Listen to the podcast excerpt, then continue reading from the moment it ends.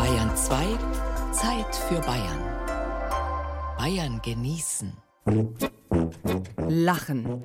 Bayern genießen im Juni mit Gerald Huber. Endlich lacht die Sonne und der Frühling dreht sich dem Sommer entgegen. Und auch wenn es mittlerweile humorlose Meteorologen gibt, die bei Sonnenschein nicht mehr von schönem oder heiterem Wetter sprechen wollen, weil mittlerweile schon die bloße Tatsache des Sonnenscheins als Zeichen bösen Klimawandels gilt, wir möchten uns die Laune nicht vermiesen lassen. Deswegen haben wir für diese Ausgabe von Bayern genießen eine Reihe von Themen versammelt, die, wenn schon nicht direkt, so doch wenigstens langfristig für Heiterkeit sorgen können können. Darunter göttliches Lächeln, der lachende Engel in Regensburg. Lachen bewegt, das Theatermarkt Oberdorf und sein Lumpati Vagabundus. Gescheit gelacht, Hannes Schott, Pfarrer und Kabarettist. Laut gelacht, ein Lachspaziergang in Mittelfranken. Einfach lachhaft, das Bayerwald-Experium in St. Engelmar. Wo die Sonne lacht, mein Franken, die sonnenverwöhnteste Ecke Bayerns. Viel Vergnügen in der kommenden Stunde Bayern genießen.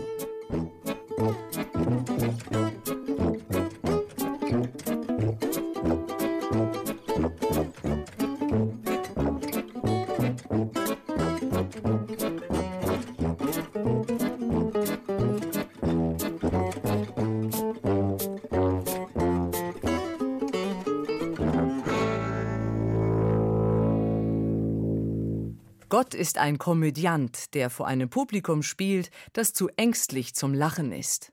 Hat Voltaire gesagt.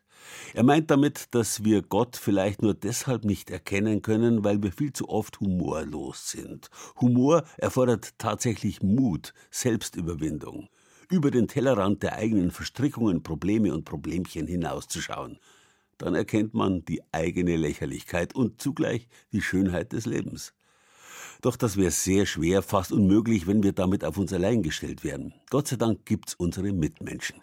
Entweder machen wir uns über sie lustig und erkennen an deren Missgeschicken und Tollpatschigkeiten im besten Fall die eigene Lächerlichkeit, oder sie machen sich über uns lustig und holen uns damit, vorausgesetzt wir lassen es zu, aus unserem humorlosen Loch meint der Dramaturg und Autor Lenz Brütting, den ich zu Hause im oberbayerischen Göbelsbach besucht habe. Brütting hat in einem über 2000 Seiten starken Werk die Phänomenologie, also die Erscheinungsformen des Lachens, studiert. Humor ist ja eine Grundeinstellung. Also eine Einstellung sich selber gegenüber und der Welt gegenüber, insbesondere aber sich selber gegenüber, bei der man eine Haltung kultiviert, bei der man sich sozusagen von der Seite, aber auf gleicher Höhe ein bisschen distanziert betrachtet. Und das ist das Geheimnis des Humors, des Lachens, die Distanz, Wer Humor hat, dem gelingt es, sich, wenn auch vielleicht nur vorübergehend aus Nöten, Notwendigkeiten, Verflechtungen zu lösen und drüber zu stehen. Humor ist, wenn man trotzdem lacht. Da ist das zentrale Wort natürlich das Wort trotzdem. Denn damit ist gemeint, Humor hat man, wenn man auch in bestimmten Situationen lacht, die einen mehr oder weniger bedrängen.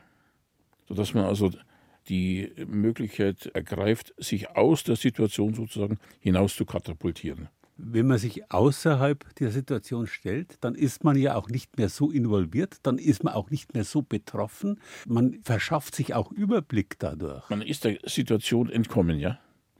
Und man schaut auf die Situation von außen drauf und sieht, ja, es ist eigentlich bloß eine kleine Situation, wie viele andere, wie es vielen anderen Menschen vielleicht auch zustößt. Mir ist halt jetzt sowas passiert. Aber, aber, aber, es gibt eben auch Situationen, denen man mit Humor nicht entkommen kann. Das ist ganz wichtig zu wissen. Ne? Wenn Sie also zum Beispiel Nierenkolik haben, fürchterliche Schmerzen, der entkommen Sie nur durch Geschrei, durch Stöhnen und Schreien. Oder viel schlimmer, wenn Sie einen Allergieschock haben. Da können Sie bloß noch schreien und um sich schlagen. Es gibt also in der Tat äh, Situationen, denen man nicht entkommen kann durch Humor. Anderen Situationen kann man sehr wohl entkommen. Und wer dann befreit auflachen kann, der erkennt vielleicht sogar, wie Voltaire gemeint hat, die Komödie des Lebens und deren zentralen Komödianten, Gott. Vielleicht ist das Lachen selbst eine Erscheinungsform Gottes. Schon die alten Griechen haben vom unauslöschlichen, ewigen Gelächter der olympischen Götter gesprochen. Egal ob die vielen Götter der Antike oder der eine Gott der Christen, nur das Göttliche steht buchstäblich drüber, hat die Distanz, die der Humor, das Lachen erfordert. Und so haben das auch die Künstler dargestellt. von archaisch-griechischen Statuen bis zur Mona Lisa. Ein besonders schönes Beispiel ist der lachende Engel des Erminold-Meisters im Dom zu Regensburg. Dieses Lachen steckt einfach an. Der Engel, der kommt da rein, geschossen, und Maria macht erst mal Stopp und sagt, nee, nee, also jetzt, was ist denn da überhaupt los? Und das ist herrlich geschildert, also in einer sehr temperamentvollen Szene. Seit fünf Jahrzehnten beschäftigt sich der Kunsthistoriker Achim Hubel mit dem Regensburger Dom, aber wenn er die mehr als 700 Jahre alte Verkündigungsgruppe betrachtet, dann überkommt ihn immer wieder die Begeisterung. Das sind großartige, leicht überlebensgroße Figuren mit monumentaler Darstellung und außerordentlich intensiven Szenen. Sie schauen auch direkt auf den Betrachter. Der Betrachter ist sozusagen der Mittler zwischen den Figuren. Und das ist grandios erfasst von dem Bildhauer, der das geschaffen hat und der einer der besten Bildhauer des 13. Jahrhunderts überhaupt gewesen ist. Dieser Bildhauer, mehr als seinen Vornamen kennen wir heute nicht, Meister Ludwig. Die Kunsthistoriker nennen ihn auch den Erminoldmeister nach einem seiner Werke, dem Grabmal für den Abt Erminold in Kloster Prüfening. Meister Ludwig hat die Bildhauerkunst in Frankreich erlernt und dann unter anderem in Konstanz und Basel gearbeitet. Um das Jahr 1280 trifft er schließlich in Regensburg ein. Hier wird gerade ein neuer Dom gebaut. Die Vorgängerkirche ist 1272 abgebrannt. Die reiche Handelsstadt Regensburg schwimmt damals im Geld. Die Bürgerschaft lässt sich nicht lumpen. Für die neue Kathedrale ist das Beste gerade gut genug. Meister Ludwig wird vom Dombaumeister zunächst für das Skulpturenprogramm der neuen Kirche engagiert. In diesen Jahren entsteht die berühmte Verkündigungsgruppe mit dem lachenden Engel. Die Szene, die der Bildhauer hier darstellt, wird vom Evangelisten Lukas geschildert. Der Engel trat bei ihr ein und sagte, sei gegrüßt, du Begnadete, der Herr ist mit dir. Sie erschrak über die Anrede und überlegte, was dieser Gruß zu bedeuten habe. Fürchte dich nicht, leicht gesagt, einer jungen Frau erscheint ein überirdisches Wesen und dieses verkündet ihr dann auch noch eine nicht geplante Schwangerschaft, da soll man nicht die Nerven verlieren? Wie aber der Erminoldmeister diese Geschichte mit Maria und dem Engel in Szene setzt und ihr mit seiner Darstellung alles Traumatische und Beängstigende nimmt, so etwas haben die Menschen im ausgehenden 13. Jahrhundert noch nie zuvor gesehen, denn die Figuren von Meister Ludwig zeigen Gefühle sagt Achim Hubel, der Kunsthistoriker. Bisher ist man damit vorangekommen, dass man den Christen gesagt hat, ihr müsst christlich leben nach den Geboten Gottes, sonst kommt ihr in die Hölle und hat gedroht. Und dann hat man gesagt, ab dem späten 12. Jahrhundert, Christus ist für euch gestorben aus Liebe zu den Menschen und diese Liebe müsst ihr erwidern. Ihr müsst Liebe zeigen, also eine ganz andere Motivation. Und damit kommt Liebe, Freude, positive Gefühle kommen in der Kunst plötzlich zum Vorschein. Und so gibt der Bildhauer seinem Engel ein freundliches, strahlendes Lachen. Dieser Figur nimmt man deine Frohbotschaft gerne ab. Die Verkündigungsgruppe des Erminold-Meisters ist eben von einer erstaunlichen Lebendigkeit. Man hat das Gefühl, das sind ja lebende Menschen, die da stehen, in aller Körperlichkeit, Monumentalität, mit prachtvollen Gewändern angetan, muss großartig gewirkt haben, auch viel Gold in den Haaren. Beeindruckt von der Wirkung dieser außergewöhnlichen Skulpturen waren wohl auch die Domherren zu Regensburg. Schnell haben sie begriffen, dass Meister Ludwig, dieser außerordentlich begabte begabte und innovative Bildhauer weit mehr Talente besitzt. Denn als um 1290 der bisherige Dombaumeister sein Amt aufgibt, da überträgt man dem Bildhauermeister Ludwig die Bauleitung für den gesamten Kathedralenneubau. Diese Personalentscheidung ist ein Glücksfall. Meister Ludwig überarbeitet die Pläne für den Regensburger Dom komplett und bringt dabei sein Wissen über die französische Gotik ein. Diese neuen großen Fenster im Hauptchor, das ist eben die Idee, dass eben der Dom möglichst wenig Wände hat und möglichst große Fenster. Der ganze Innenraum ist nach einem einheitlichen Plan gearbeitet worden und das war dann der umgestaltete Entwurf des Eimenermeisters. 15 Jahre lang amtiert Ludwig als Regensburger Dombaumeister. Die Fertigstellung der Kathedrale erlebt er nicht mehr mit. Bis dahin dauert es noch einmal fast 150 Jahre. Sein größtes Vermächtnis aber ist jene Figur an einem der Vierungspfeiler im Dom. Ein lachender Engel, der den Menschen die Furcht nimmt und die Frohbotschaft bringt.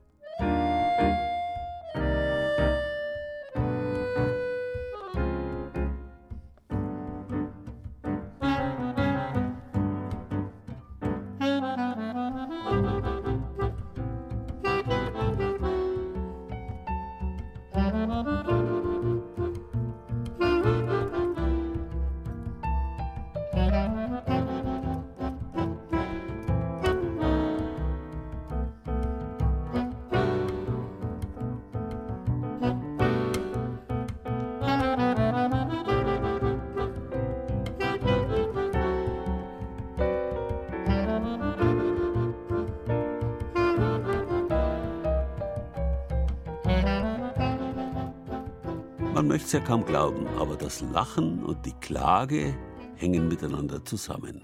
Sie gehen beide auf ein jahrtausendealtes sogenanntes Schallwort zurück, das ursprünglich vielleicht einmal so geklungen hat: Lück oder Glück. Glück ist eine Bezeichnung für alles, was ja tatsächlich klingt. Das Klackern, Kleckern, Klicken, die englische Glock, die schlagende Uhr, aber auch das Gluckern und das Glucksen hängen damit zusammen. Ein glucksendes Lachen ist also gewissermaßen doppelt gemoppelt. Lateinisch clamare ebenso wie clangere heißt schreien, rufen. Clarus heißt hell, glänzend, laut, schallend. Unser Wort klar kommt daher, aber auch die Klarinette, die bedeutet so viel wie die laute Kleine.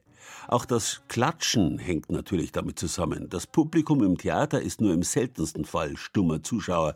Egal, ob ein Theaterstück funktioniert oder nicht, immer reagiert es mit irgendwelchen Lautäußerungen. Wenn es nicht Buh ruft, also reklamiert, dann lacht es vielleicht und schließlich klatscht es. Und das tut es sicher bei Johann Nestores Zauberstück Der böse Geist Lumbazi Vagabundus oder das liederliche Kleeblatt, das im 19. Jahrhundert auf unzähligen großen und kleinen Bühnen Furore gemacht hat und vor 130 Jahren auch im damals beschaulichen Ostallgäuer Oberdorf Premiere gefeiert hat. Seitdem ist das Stück aus der heutigen Stadt Markt Oberdorf nicht mehr wegzudenken. Heuer hat es eine Neuauflage erfahren, anlässlich des 40-jährigen Bestehens der Amateurbühne und Theaterschule Mobile. Da stellt sich die Frage, was heute wie damals zieht und wie sich vielleicht der Humor, das Lachen seit dem 19. Jahrhundert verändert haben. Der Lumpazi treibt sein Unwesen, auch in Markt Oberdorf. Er lockt mit ausgelassenen Feiern, Trinkgelagen, Glücksspielen. Auf die jungen Leute hat er es abgesehen und diejenigen, die ohnehin am Rande der Gesellschaft stehen. Auch die drei Handwerker, Leim, Zwirn und Knieriem, versucht der Lumpazi zu verführen. Was ist nun stärker? Liebe, Reichtum oder doch die Versuchung eines Lebens jenseits von Regeln und Verpflichtungen? Im Original beklagen sich die Väter darüber, dass ihre Söhne einfach nicht mehr arbeiten, nicht moralisch sind und so weiter. Bei uns sind es die Mütter, die aber den Spruch von Nestor haben, wir werden euch schon Mores lehren, ihr liederlichen Burschen, ihr. Und so war der Einstieg und dann wollten wir eben das Ende, dass das eine Klammer ist. Anfang Party, Party, Party, nichts tun, Verführung durch Lumpazi und das Ende, wie kommen wir dahin, eben nicht das aufzuzeigen, wie Nestroy geschrieben hat, Friede, Freude, Eierkuchen. Biedermeier. Ja, Biedermeierzeit. Also die ist heute nicht mehr angesagt und heute ist eben, was ist Glück? Erzählt Regisseurin Monika Schubert. Und wie lässt sich am leichtesten über solche Fragen diskutieren? Mit einem heiteren Unterton. Das wusste schon der Verfasser 1833. Für Schubert ist Johann Nestreu heute noch ein Wortakrobat. Der konnte Pointen setzen in seiner Niederschrift oder in seinem Drehbuch. Unglaublich. Die Briefszene zum Beispiel. Zwei, die nicht lesen und schreiben können, bekommen einen Brief in die Hand und sollen vorlesen. Und das sind so unglaubliche Ineinanderhakungen von Worten. Das ist auch die Kunst, das so zu schreiben. Wenn du es liest, denkst du, ach wie albern, aber wenn du es dann gespielt siehst, ja, unglaublich, oder? Doch der Wortwitz alleine richtet nicht viel aus, wenn das Drumherum nicht passt. Dazu zählen zum Beispiel der richtige Moment und die Umgebung. Wo triggert es den Menschen an, dass er lachen muss? Das sind ganz eigenartige Sachen sagt die 75-jährige Theaterfrau und springt wieder in den Lumpazi hinein. Der Leim, der Tischler, sitzt auf der Bank, redet in seinem Wiener Dialekt. Kommt der Allgäuer dazu, der hockt nah und sagt, Hauptsache ich hau mein Bier. Und dann kommt der Schneider, elegant, aber schon abgefuckt natürlich. Warum lacht man im Allgäu Herr Ebert Schwabe? Das ist so. Es wird keinen Sauerländer antriggern, wenn der sagt, ha, grüß Gottle miteinander. Der Sauerländer lacht vielleicht über den Mecklenburg-Vorpommern. Und hier lacht man halt über den Schwab, der daherkommt. Über die Jahre habe sich der Humor natürlich auch verändert. Doch was immer gleich geblieben ist, ist die unfreiwillige Komik ungeplanter Ereignisse. Monika Schubert und ihre Nachfolgerin in der Theaterschule, Lucia Golda, können ohne lange zu überlegen eine ganze Reihe von Situationen aufzählen. So sprengt Monika Schubert bei der Eröffnung des Marktoberdorfer Kinos auf dem Podium erstmal die Knöpfe ihrer Bluse. Oder Lucia Golda steht mit einer Mitspielerin, einer guten Freundin, auf der Bühne und spielt eine Eintagsfliege, die sich des nahenden Todes gewahr wird. Das ist die Situation, sehr ernst, sehr emotional. Und dann macht sie eben plötzlich Puff und Lena liegt in der Tonne und es schauen nur noch die gelben Füße raus. Und im ersten Moment ich schon, fand ich es schon witzig und dann bin ich zu ihr hin und schaue in die Tonne und sie schaut mich von unten an und ist ganz versteinert die bewegt sich nicht und sagt mir, ich komme nicht raus, hilf mir. Und für den Rest des Stückes war ich so in Sorge. Sich, die hat sich verletzt, die war ganz apathisch, fand ich sie schon fast. Und dann haben wir uns danach darüber unterhalten und gemeint, sie war noch nie so konzentriert wie da. Kein Schmerz, sondern eigentlich, es war schmerzhaft, weil sie so das Lachen unterdrücken musste. Hätte ihre Partnerin auf der Bühne lachen müssen, meint Lucia Golda, wäre das ganze Stück in die Hosen gegangen. Sie hätten sich gegenseitig angesteckt und nicht mehr weiterspielen können. Monika Schubert schildert dieselbe Situation aus der Warte des Publikums. Es war so eine große Regentonne auf der Bühne und die fliegen mit schönem äh, Schirmchen und so und die setzt sich auf die Tonne und die Tonne kippt, die Fliege fällt rückwärts in die Riesentonne und Luzi, die zweite Fliege, schaut und wir alle mussten unglaublich lachen, das ganze Publikum. Nur der Beleuchter neben mir sagt, oh weh. Solche Momente auf der Bühne auszuhalten und sich nicht vom Lachen anstecken zu lassen, das ist die große Kunst. Weil sowas aber unweigerlich immer wieder passieren kann, trainieren auch die Schüler im Amateurtheater Mobile das Lachen. Beim Lumpazi zeigt sich, dass ein gutes Skript mit nur geringen Anpassungen auch die Jahrzehnte überdauern kann und der Humor trotzdem zieht. Für Lucia Golda hat das Stück noch eine ganz andere Bedeutung. Schon ihr Urgroßvater spielte 1893 in Marktoberdorf mit. Dann dachte ich so, mei, ja, der Uropa, ja schau. Und das fand ich total abgefahren, auch dass da so eine, so eine Verbindung, die haben das auch vor 130 ja. Jahren, haben die diesen Satz gesagt und dann wurde gelacht. Und das so zu spüren, ein eigenartiges Gefühl, aber ein schönes Gefühl. Auch so diese, die, der Gedanke von, wir sind nicht die Ersten. Das hat man schon vor uns gemacht. Und wir haben das Rad nicht neu erfunden, aber wir drehen es weiter. Die beiden Theaterfrauen spielen sich im Gespräch reihenweise die Bälle zu. In manchen Situationen stehen uns allen die Tränen vor Lachen in den Augen. Und wie ähnlich die zwei mitunter denken, zeigt sich, als beide gleichzeitig auf die Frage nach dem richtigen Timing für Humor antworten. Absolut. Timing.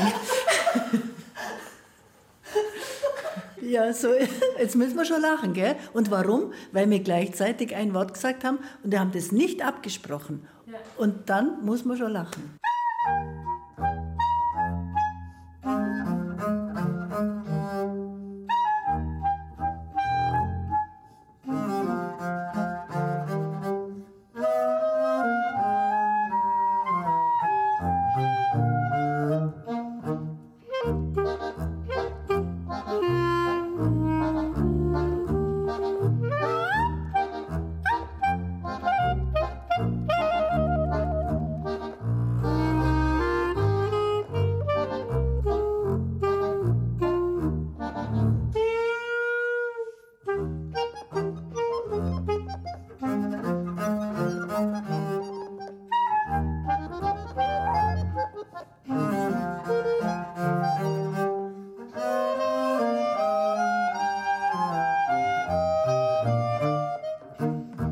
Nestorers Satiren sind typischerweise voll von dem, was man gern Wiener Schmäh nennt. Eine spezielle Spielart des Humors, die, obwohl sie sich so anhört, mit dem Schmähen nichts zu tun hat. Der Schmäh ist eine humorige Art des Redens, der sich am besten im Dialog entfaltet. Der Schmäh stellt Augenhöhe her, selbst wenn die Gesprächspartner sonst nicht sozial gleichgestellt sind. Das ist übrigens auch charakteristisch für den berühmten Humor englischer Gentlemen, sagt der Goebbelsbacher Lachforscher Lenz Brütting. Der englische Humor setzt voraus eine Gruppe von Leuten, von gleichrangigen Leuten, in einer entspannten Situation. Der Gentleman ist jemand, der der sich selbst zurücknimmt, der mit Gleichrangigen da sich unterhält und seine Scherze treibt. So hierarchisch die Situation außerhalb dieser Gruppierung immer auch sein mag. Und dadurch ist dieser englische Humor geprägt worden. Ne? Ich habe da mal eine Geschichte erlebt hier in, in München, wo ich den Eindruck hatte, das sei sehr typisch für diesen bayerischen Humor. Das gibt es, glaube ich, in anderen Städten nicht. Es war damals, als die Fußgängerzone eröffnet worden ist. Da haben die, die Münchner die also bereitwillig angenommen und haben also sozusagen diese große Straße da erstmal besetzt. Ich war da zufällig dabei und habe gesehen, wie also eine Gruppe von jungen Männern, so 16, 17, 18, die haben dann einen großen Kasten Bier mitten in die Straße geschleppt und haben gesagt, den saufen wir jetzt aus. Mit dem Effekt, dass sich sofort Leute um sie herum geschart haben und unter anderem auch ein älterer Mann, der sofort angefangen hat, die zu deblecken. Wer dürfte denn schon ein Bier trinken, so die in diesem Ton. Ne? Und dann haben die wieder interbleckt und die haben sich dann gegenseitig auf das Schönste beschimpft. Und Leute waren drum gestanden, 30, 40 Leute haben geklatscht dazu. Ne? Das ist sehr typisch für, für München diese Art von Humor. Ne? Also das war genau wieder diese entspannte Situation. Jeder wusste, wir haben jetzt da so die Möglichkeit, einander so anzupflaumen, aber es darf nie so weit gehen, dass der andere beleidigt ist. Ne? Wiener Schmäh, englischer und bayerischer Humor haben gemeinsam das Leben und Leben lassen. Man macht sein Gegenüber nicht von oben herab nieder oder versetzt ihm von unten her Aufwärtshaken in die Magengrube. Der andere muss mitlachen können, weil zwischen den Partnern Augenhöhe besteht. Wo die nicht da ist, muss sie hergestellt werden. Dazu geht man etwas auf Distanz, sodass man das Gegenüber höchstens noch leicht schräg angehen muss, mein Lachforscher Lenz Brütting. In Bayern nennt man sowas Frotzeln. Frotzeln verlangt eben eine Witzigkeit, ne? witzige Wortgewandtheit. Da müssen Sie schon sich was ausdenken, was auch witzig wirkt. Wenn das nicht der Fall ist, dann ist es Possenreißerei, so nennt Aristoteles das. Ne? Mit der Possenreißerei, die schon Aristoteles verabscheut hat, zum Beispiel den Darbietungen der meisten heutigen Comedians, kann Lachphilosoph Brütting persönlich wenig anfangen. Viele nehmen sich selber viel zu ernst, sagt er, setzen ihre Meinung ad absolutum und dreschen auf alles andere und alle anderen ein. Von Augenhöhe und Distanz keine Spur. Wahrer Humor beginnt eben immer damit, dass man Distanz zu sich selber hat. So wie der aus Bayreuth stammende evangelische Pfarrer Hans Schott, der ist zugleich Kabarettist, durchaus witzig, und zwar gerade deswegen, weil er im Alltag ohne falsche Würde auskommt. Ich habe dann eine fränkische Kurzliturgie mitgebracht und die möchte ich Ihnen jetzt noch mit auf den Weg geben. Der Psalm heißt in Franken Allmächt. Also diesen Psalmruf, üben wir mal schnell, Allmächt. Und wem das zu groß ist, der kann auch sagen, ach Gotterle. Einen schönen Sonntag noch. Ich sage immer, die Kanzel ist auch eine Bühne und ich bin halt eine Rampensau. Und ich bin lustig. Lachen in der Kirche, mal nachdenklich sein im Kabarett. Für Hannes Schott gehört beides dazu. Der Humorist und Pfarrer sieht sich als Hybrid. Der Entertainer und der Seelsorger in ihm harmonieren natürlich in allen Lebensbereichen. Doch das war nicht immer so. Ich habe es am Anfang mal probiert. Wie ich in Bayreuth angefangen habe, wo ich noch ein ganz junges Pfarrerlein war, habe ich gedacht, ich muss das trennen, damit ich praktisch mir erst als Pfarrer meine Sporen verdiene und die Leute merken, der ist seriöser Pfarrer, aber das hat nicht lang funktioniert. Und so hat sich dann langsam etabliert, dass die gemerkt haben, okay, der ist Pfarrer, aber der ist auch lustig und es ist gut angekommen. So gut, dass Hannes Schott nicht nur in Gottesdiensten brilliert, sondern auch zahlreiche Bühnen in Franken erobern konnte. Im Pfarrerkabarett Weißblaues Bäffchen und auch als Musiker im Musikduo Zamgebicht. Am Grabe angekommen, hauen die Jünger auf den Tisch. Also Jesus, nach vier Tagen ist der Lazi nimmer frisch. Der war schon immer nicht der Schönste. Jetzt haben wir ein bisschen Schiss dass der Lazarus in seiner Gruft ein wenig angeschimmelt ist. Kirche oder Kabarett? Was zuerst kam, kann Hannes Schott gar nicht mehr so genau sagen. Es gibt ein Video, wo ich bei einem Kindergartenfest aufgetreten bin und an der Nordseeküste gesungen habe, also Klaus und Klaus in Personalunion und ungefähr zeitgleich habe ich den Josef im Krippenspiel gespielt.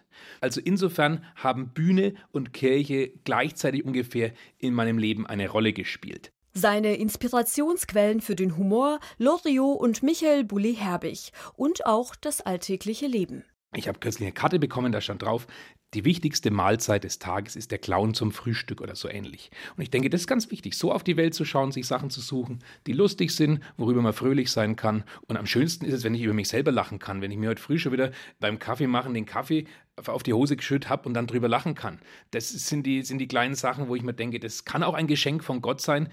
Das zeigt ihm auch der Blick ins Publikum. Ich sage immer, wenn ich so ins Publikum schaue und die Leute lachen, dann ist es für mich ein bisschen Himmel, weil da sehe ich erlöste Gesichter. Lachen schafft Erlösung, Lachen schafft Distanz zu dem, was mein Leben schwer macht. Und ich glaube, da sind sich Glaube und Humor ganz, ganz nah. Dass Lachen nicht in jeder Situation und in jedem Gottesdienst angebracht ist, weiß Hannes Schott. Zum Beispiel an Karfreitag oder bei ernsten Themen wie dem Holocaust. Aber ja, ich habe auch schon Beerdigungen gehalten, wo dann gelacht worden ist, wo der Verstorbene ein begnadeter Witzeerzähler war und ich natürlich dann äh, auch Witze erzählt habe bei der Beerdigung. Ich habe auch Beerdigungen gehalten, wo es wirklich ganz, ganz tragisch war, aber wo mir ganz wichtig war, dass so tragisch das alles ist, die verstorbene Person jetzt wo ist, wo es ihr besser geht. Auch er hat seine traurigen Momente. Kirchenaustritte empfindet Hannes Schott zwar als Niederlage, sieht darin aber auch eine Chance zur Transformation und Öffnung. Ihm ist wichtig, dass Kirche einfach selbstironisch sein muss und Kirche nicht irgendwie oben auf dem hohen Ross ist und runterschaut und sagt, wir sagen dir jetzt, wie du leben musst, sondern dass sie sagt, wir sind auf Augenhöhe miteinander und du machst deine Erfahrungen mit Gott, wir hören dir auch gern zu und gemeinsam gehen wir Hand in Hand.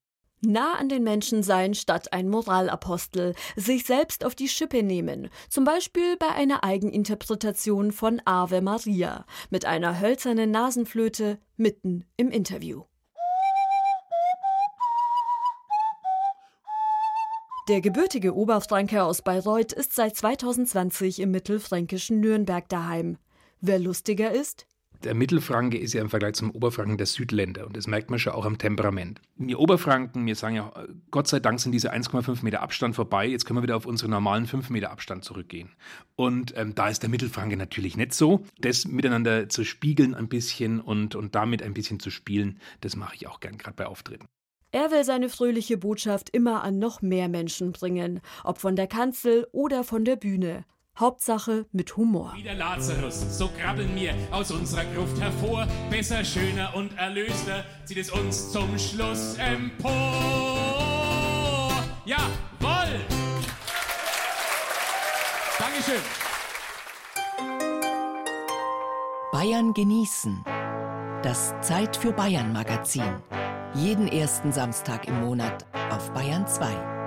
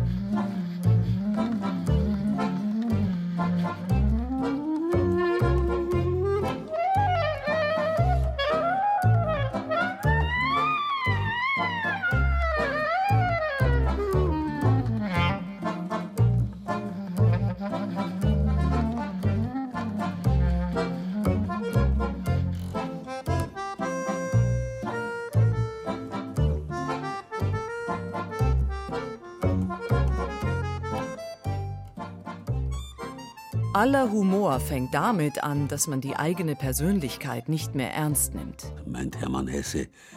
Wer sich selbst allzu wichtig nimmt, überheblich gibt und vornehmlich Witze auf Kosten anderer macht, der stellt die Grundregel des Humors auf den Kopf. Wahrer Humor verlangt eben, dass man dem Gegenüber auf Augenhöhe begegnet, sich dafür selbst kleiner macht. Nur dann darf man sein Gegenüber anschießen, aufgeschießen, wie der Altbayer sagt. Bevorzugt leicht schräg von unten dann und kann das Gegenüber mitlachen. Dass heutzutage eher schlechte Zeiten für Humor zu sein scheinen, ist insofern besonders tragisch, weil jede Gesellschaft, die in besonderer Weise herausgefordert ist, den Humor braucht, als Schmiermittel gewissermaßen. Und genau das ist das Kennzeichen aller menschlichen Gesellschaften, dass sie imstand sind, Konflikte auch durch Humor zu lösen, sich über schlimmste Zustände lustig zu machen und die humorlosesten Machthaber lächerlich machen zu können. Tiere können das nicht. Denn lachen, meint Lenz Brütting, kann man nur, wenn man ein Selbstverhältnis hat. Ne? Das haben Tiere eben nicht. Ne? Und weil Tiere kein Selbstverhältnis haben, können sie auch nicht lachen. Es gibt da diesen schönen Ausspruch da vom Humboldt, warum Tiere nicht reden können. Der sagt, weil sie nichts zu sagen haben. Und es ist auch kein Zufall, dass man sagt, äh, jemand, der tief ernst ist, sei tierisch ernst. Da steckt ja eine Weisheit dahinter. Wir können oft über einen Hund lachen, weil er halt so ernst ist, weil er so ernst schaut, ab und zu so besorgt, die Stirn kräuselt. Und ja, da, das ist dann wieder so eine Art von Vermenschlichung, dass wir dem Hund bestimmte Haltungen äh, zusprechen, die wir selber einnehmen. Ne? Und dann sie in dieser verfremdeten Form dort entdecken oder zu entdecken glauben. Das Lachen ist ein Augen zuzwicken und ein Mund breit machen. Könnte man sagen. Also Augen zusammenzwicken, Mund breit machen, das können Tiere schon. Das können sie auf jeden Fall, ja. Aber das ist noch nicht Lachen. Ne? Also wenn der Hund mit dem Schwanz wedelt und sich freut und, und um einen rumspringt, ist ganz eindeutig Freude, ne? ganz klar. Ne? Aber äh, sie lachen eben nicht. Ne? Tiere kennen nur Freude oder Wut, Liebe oder Hass, Frieden oder Aggression. Vielleicht gehört es zu den größten Errungenschaften des Menschen, da gangbare Mittelwege gefunden zu haben. Wege, die Wut, Hass, Aggressionen verringern helfen. Lachen ist die Krönung, eben die göttlichste Form jeder Kommunikation. Wenn alle Worte schal geworden sind, wenn es bloß noch Missverständnisse gibt, dann hilft oft nur noch der Humor. Vielleicht ein Witz, der die Spannung auflöst, oft reicht ein kurzer Blick, dann löst sich alles in Wohlgefallen auf. Denn Lachen ist ansteckend. Schuld daran sind unsere ausgeprägten Spiegelneuronen, die dafür sorgen, dass wir von anderen lernen und uns in andere hineinversetzen können. Ja, wir können uns sogar selbst was vorlachen und auf diese Weise unsere Stimmung heben. Ein Spaziergang der besonderen Art. Fünf Nürnbergerinnen und Nürnberger marschieren querfeldein am Waldrand von Kalchreuth. Sie wollen etwas tun für Körper und Geist und vor allem für ihr Zwerchfell. Zwei Stunden soll er dauern, der Lachspaziergang, der kein Auge trocken lässt. Die Teilnehmenden sind überzeugt vom Lachen auf Kommando. Das hilft einfach mal den Kopf frei zu kriegen. Ich finde es cool, in der Gruppe mal Gaudi miteinander zu haben. Es ist wurscht, was andere jetzt denken in dem Moment, sondern einfach dieses aus sich rausgehen, dieses einfach frei rauslachen und das ist einfach sehr befreiend. Ja, die Atmung vertieft und ich bin besser gelaunt hinterher. Alexandra Jopin wählt bewusst den Wald als Ort für ihren Lachkurs. Ein geschützter Raum in der Natur, der uns atmen lässt. Etwa drei Kilometer wird die Gruppe spazieren gehen. Dazwischen gibt es verschiedene Lachübungen wie zum Beispiel das sich selbst an die Nase fassen, dabei mal über sich selbst lachen. Das wirke befreiend und auch wenn es ein inszeniertes Lachen sei, es wirke Wunder für die Seele, ist Lachtrainerin Alexandra Joppin überzeugt. Ist tatsächlich erforscht. Es gibt ja die Lachforschung, die haben tatsächlich erforscht, dass es dem Körper und all den Prozessen, die ablaufen in uns, völlig egal ist, ob wir das gespielt machen, ja, und nichts anderes machen wir. Wir machen gespielt etwas und unser Körper glaubt uns das und handelt dann auch entsprechend. Die Lachspazierenden sind mittlerweile tiefer in den Wald eingedrungen, machen Halt an einer kleinen Baumgruppe. Jeder soll sich einen Stamm wählen, ihn umfassen, im wahrsten Sinne des Wortes begreifen, mit Augen fotografieren. Lachtrainerin Alexandra Jopin hat ihren Baum fest umschlungen und gibt das nächste Lachkommando. Ihr kennt das Bärenlachen. Die Bären lehnen sich ja gerne und rubbeln so an ihrem Baum, macht eure Jacken nicht kaputt und machen ein tiefes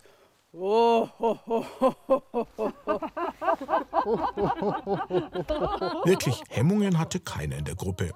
Das Fazit nach zwei Stunden fällt folgendermaßen aus. Wer lacht einen Baum an? Also es ist einfach aber witzig. Also die Idee an sich, da muss man ja schon lachen. Es ist entspannend, wenn man dazu auch noch lacht. Angenehm. Fühlt sich natürlich an, fühlt sich entspannend an. Leider sind die zwei Stunden schon rum. Ein Lachspaziergang, der seine Wirkung anscheinend nicht verfehlt hat. Alle fünf Teilnehmenden wollen beim nächsten Mal wieder lachend mit dabei sein.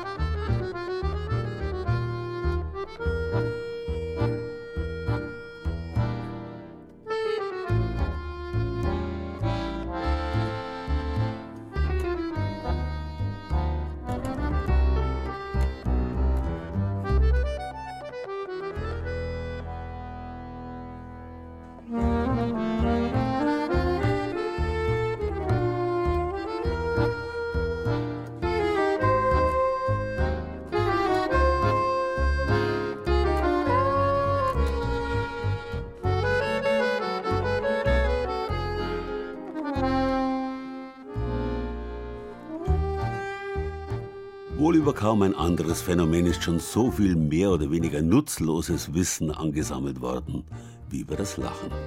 Zum Beispiel, dass der Lachton von Frauen im Schnitt 500 Schwingungen hat und deswegen viel durchdringender klingt als der lediglich 200 Schwingungen tiefe Lachton der Männer. Auch warum wir lachen und was uns zum Lachen bringt, auch darüber ist schon unendlich geforscht worden. Eine Theorie besagt, dass wir vor allem das Unerwartete zum Lachen finden. Das soll auch der Grund sein, warum wir uns selbst nicht kitzeln können. Wir wissen immer schon im Voraus, wo sich unsere Finger befinden. Keine Überraschung. Fremde Finger aber, mal unter den Armen, dann wieder am Bauch, da können wir lachen, bis uns alles wehtut. Es geht also um die Überraschung, den zufälligen Zusammenprall scheinbarer Unvereinbarkeiten, die unerwartete Wendung. Die besten Witze sind voll davon. Und wenn es bloß um das Spiel mit der Doppeldeutigkeit von Wörtern geht, treffen sich zwei Jäger, beide tot. Witzig bedeutet ja ursprünglich geistreich. Und unser Geist, egal ob er Späße macht oder wissenschaftlich tätig ist, bringt viel Gewitztes hervor, bietet Überraschungen ohne Ende. Das ist auch der Grund, warum wir selbst bei naturwissenschaftlichen Experimenten, wie man sie beispielsweise im Bayerwald-Experium machen kann, lachen können ohne Ende. Der große ehemalige Pfarrhof in St. Engelmar bei Straubing hat von außen so gar nichts Lustiges. Altehrwürdig steht er da, aber in seinem Inneren verbirgt sich so manche Quelle zum Lachen. Denn hier hat seit 2015 das Bayerwald Experium seinen Sitz, ein Museum der Naturgesetze mit 160 Experimenten zum Selbermachen. Vor allem Kinder haben einen Riesenspaß dran, aber auch Erwachsene. Heute führt Wolfgang Six, der Museumsinitiator und Leiter, eine Gruppe von Kommunionskindern mit ihren Eltern. Guten Morgen miteinander, mein Name ist Wolfgang. Wir haben heute die Frau Schüdel vom Bayerischen Rundfunk da. Es ist nur Radio, sonst hätten wir natürlich ganz anders zurechtgemacht. Das geht ja schon lustig los. Als erstes experimentiert Wolfgang Six mit riesigen Seifenblasen, die auch mal eckig daherkommen können zunächst, aber dann aus Naturökonomiegründen immer rund werden. Dann wird's richtig komisch. Ein Kind darf sich in eine Seifenblase hineinstellen. Jetzt mal aufpassen, die Seifenblase, die wird sich dir annähern, weil sie dich so gerne mag. Nein, indem das einfach den Umfang reduziert. Und dann schauen wir mal. Ah. Das nächste Kapitel betrifft die Schwerkraft und das Fliegen. Über einem Gebläse erheben sich plötzlich große Schüsseln wie durch Zauberkraft in die Luft. Jetzt wollen wir mal hier beginnen. So. Zurückgehen und jetzt wollen wir fliegen und hopp. Ja, ich weiß, weil, der, weil das Plastik ist. Und Das es ist das leichter. Plastik ist? Nee, das ist nicht leichter. Das ist Plastik, aber das ist nicht verantwortlich. Es hat eine größere Fläche. Die größere Fläche ist es, weil die sind beide gleich schwer. Aber der kann viel mehr Kraft wirken, weil die Fläche größer ist. Zurückgehen, Achtung. Mit dem Gleichgewichtssinn ist das auch so eine Sache. Ist er gestört, wie zum Beispiel beim Autofahren, dann wird es einem leicht schlecht. Sieht man aber lang genug auf bestimmte Muster, die dann plötzlich ihre Position verändern, dann kann er auch aus dem Takt kommen und wir fallen fast um, sehr zur Belustigung der Umstehenden. Ihr müsst genau einen Punkt hier fixieren. Sebastian und Kilian, ihr schaut ganz genau an die Tafel. Seid ihr soweit? Auf ein Bein gehen bitte. Und Sebastian und Kilian ganz ruhig gehen nach rechts. Noch bizarrer wird's, wenn der Museumsleiter die Besucher bittet, auf eine bestimmte Tafel zu sehen, die er dann ganz schnell dreht und anschließend auf die Nase ihres Nachbarn. Der schaut auf einmal ganz verzerrt aus. Richtig komisch. 10, 9, 8, 7, 6, 5, 4, 3, 2, 1. Jetzt! Aber warum müssen wir eigentlich lachen? Der zehnjährige Max hat die Erklärung dafür. Weil auch viele Sachen da sind, die man so halt noch nicht kennt. Genau, der Überraschungseffekt ist es, und zwar für jung und älter. Ja, ganz lustig, war wirklich schön für Kinder und für Erwachsene auf alle Fälle. ist ganz toll gemacht, die Führung ist ganz toll, aber ich glaube, die Kinder können jetzt selber auch viel noch tolle Sachen, Erfahrungen machen und so weiter, weil es was zum Lachen gab, es gab wirklich was, was sie sich merken können, wissen und so weiter, ganz toll. Für Wolfgang Six ist es wichtig, dass vor allem die Kinder in diesem besonderen Museum im Bayerischen Wald ein Gegengewicht erfahren zu ihrem sonstigen Medienkonsum, dass sie verblüffende Dinge vorfinden, die sie anfassen und selbst ausprobieren können, die sie dann oft auch zum Lachen bringen. Denn jeder, der am Tag sich einfach die Möglichkeit gibt, ab und zu einfach ein Lächeln, ein Lachen wirklich ins Leben mit einzubauen, der wird ein ganz anderes Wohlbefinden haben. Lachen ist Lebensfreude.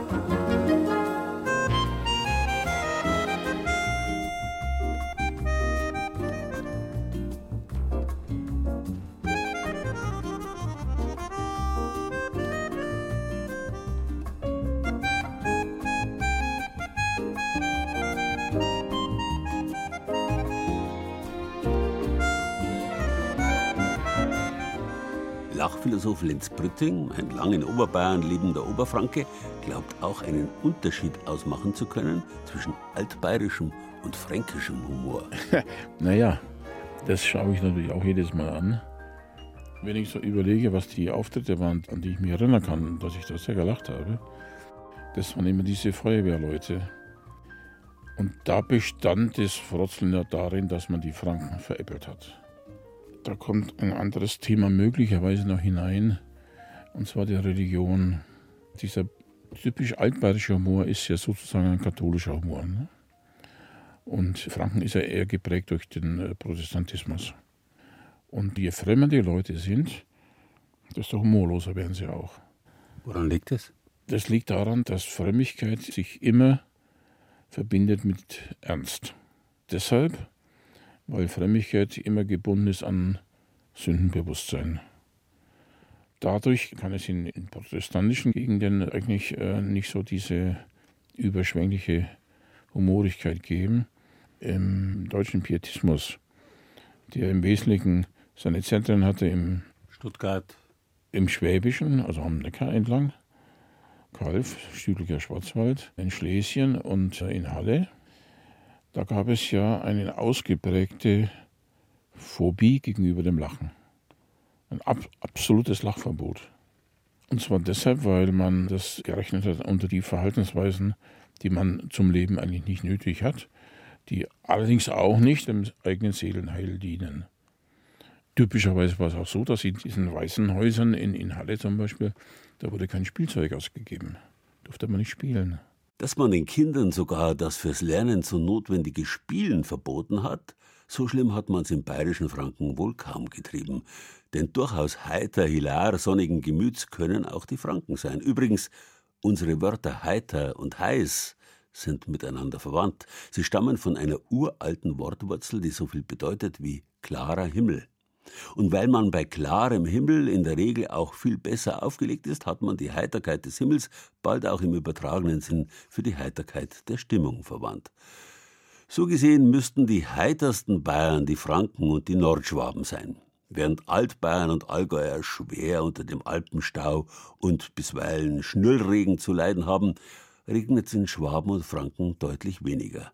Und am schönsten und sonnigsten und wärmsten ist ja bekanntlich bei den Unterfranken am Main. Volkach im Landkreis Kitzingen, dort, wo der Main von Schweinfurt kommend seine markante Schleife in die Landschaft gezogen hat, die Volkacher Mainschleife. Beliebt bei Touristen aus ganz Deutschland, weil es dort oft sonnig und auch wärmer ist. Ja, kann man jetzt so sagen, weil wir wollten erst nach Oberhof und da waren es aber sieben Grad kälter wie hier und deswegen haben wir uns für Volkach entschieden. Wir wollen eine Kanutour machen nach Schwarzach. Am Mainufer steht ein Wohnmobil neben dem anderen. Und vorne in der ersten Reihe ist Platz, um auf der Wiese im Liegestuhl die Sonne zu genießen. Wir fahren schon fünf Jahre hierher und das regelmäßig und alle 14 Tage drei Wochen. weil es uns hier gefällt und hier ist schön und hier hat man Wasser und Sonne. Das ist unser Domizil hier. Wenn die Sonne scheint, geht es der Seele auch gut. Ja, genau. Volkach ist ein schönes Städtchen und haben wir gedacht, machen wir mal Urlaub hier. Also wir sind eigentlich mit Wohnmobilstellplätzen keine Wiederholungstäter, außer Volkach. Also wir sind wenigstens einmal im Jahr hier in Volkach, wenn wir unterwegs sind auf der Durchfahrt. Weil hier immer die Sonne lacht? wir lachen hier immer. 2079 Stunden Sonnenschein gab es im vergangenen Jahr an der Volkacher Mainschleife im Landkreis Kitzingen.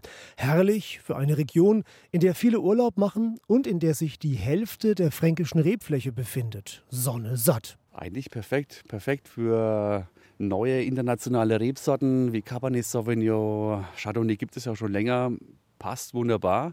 Das Problem ist natürlich dann, diese Rebsorten haben wir größtenteils noch gar nicht. Wir haben unsere traditionellen Rebsorten wie Silvaner, Müller-Thurgau oder Bacchus und die leiden natürlich ganz besonders unter diesen gestiegenen Temperaturen und dieser starken Sonneneinstrahlung. Sagt Dr. Daniel Hessdörfer von der Bayerischen Landesanstalt für Wein- und Gartenbau LWG in Veitshöchheim. Er untersucht die Folgen des Klimawandels für den Weinbau in Franken und Deutschland. Sonne ist ja zunächst mal gut für den Wein, weil sich damit der Zuckergehalt in den Trauben erhöht, mehr Öchsle. Aber gerade in Unterfranken wird es im Sommer immer heißer und trockener, mit Folgen auch für den Weinbau. Aufgrund der erhöhten Sonneneinstrahlung, erhöhter Temperaturen haben wir natürlich den Fall, dass die Zuckereinlagerung schon so schnell vonstatten geht, dass die Reife immer weiter sich verfrüht. Wir haben jetzt die Situation, dass wir eigentlich schon als normal ansehen, dass wir Anfang September die Hauptlese haben. Die sich damit inzwischen um rund drei Wochen nach vorne verlagert hat. Da, wo die Sonne lacht, in Unterfranken, hat das also auch seine Schattenseiten. Wer allerdings ein paar Flusskilometer abwärts von Volkach in Nordheim am Main den Tag genießt, der freut sich über Sonnenschein und 27 Grad. Wir sitzen am Badestrand. Das ist einer unserer Lieblingsplätze tatsächlich hier in Unterfranken. Ich chill mein Leben hier im Strandkorb. Das ist super gemacht. Wie an der Ostsee fühlt man sich hier. so eigentlich ist es seit Jahren unser Lieblingsplatz hier in Nordheim. Fahren wir immer her und da das der erste schöne Sommertag dieses Jahr ist, wollten wir es mit dem Weinfest verbinden. Und zu diesem Weinfest kommt man von der gegenüberliegenden Uferseite aus Escherndorf mit der Fähre über den Main nach Nordheim.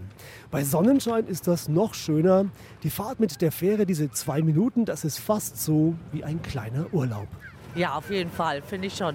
Das Wasser, die Landschaft, die Weinberge und von einem Ort zum anderen mit so einem Floß. Ich finde das irre. Wo hat man das? Ich bin aus Westfalen, da gibt es sowas nicht. es ist wie Urlaub. Ja, weil man einfach das Gefühl hat, man ist in, auf einer anderen Welt und die Gegend, die Leute, es ist schon schön hier. Man entspannt, man kommt runter. Einfach schön, wie im Urlaub. Wohin geht's denn jetzt noch mit dem Fahrrad? Nur aufs Weinfest.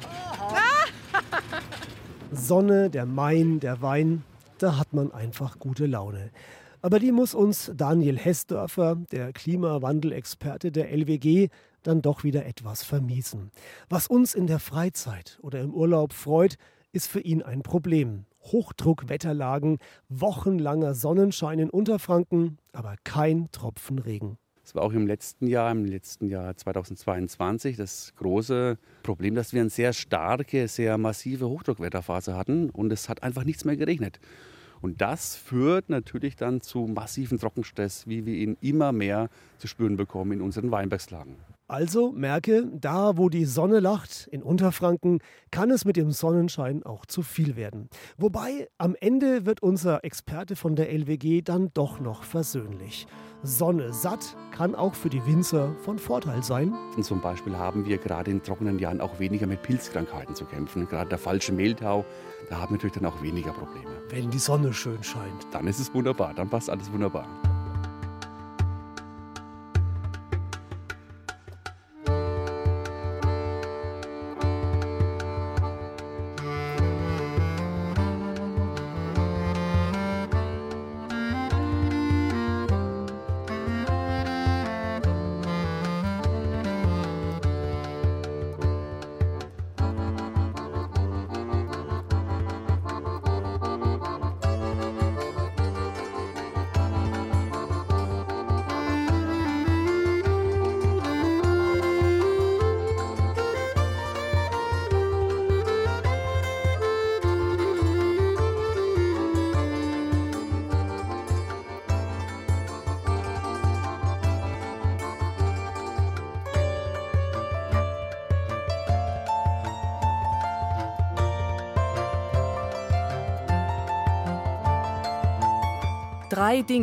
Helfen, die Mühseligkeiten des Lebens zu tragen.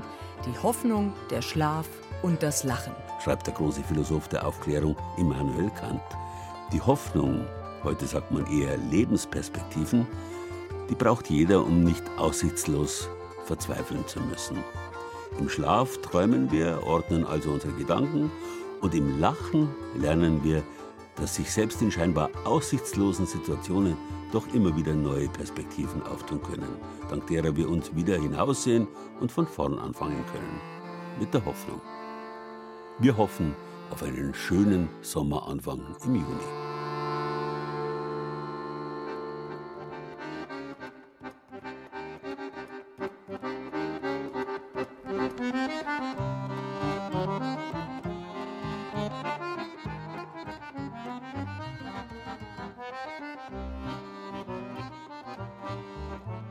Lachen. Das war Bayern genießen im Juni mit Gerald Huber und Beiträgen aus unseren Regionalstudios. Uli Scherr aus unserem Studio Ostbayern hat den göttlich lachenden Engel im Regensburger Dom besucht. Doris Bimmer aus dem Studio Kempten war beim Lumpazi Vagabundus in Marktoberdorf. Das Porträt von Hannes Schott, dem oberfränkischen Pfarrer und Kabarettisten, kam von Olga Henig aus dem Studio Nürnberg. Ebenfalls aus Nürnberg, von Tobias Burkert, war der Beitrag über den Lachspaziergang mit Lachtrainerin Alexandra Jopin. Angelika Schüdel hat mitgelacht im Bayerwald-Experium im niederbayerischen St. Engelmar. Und Jürgen Gläser hat die sonnigste Ecke Bayerns rund um Volkach am Main genossen. Ton und Technik Johanna Gutzig. Redaktion Thibaut Schremser und Gerald Huber.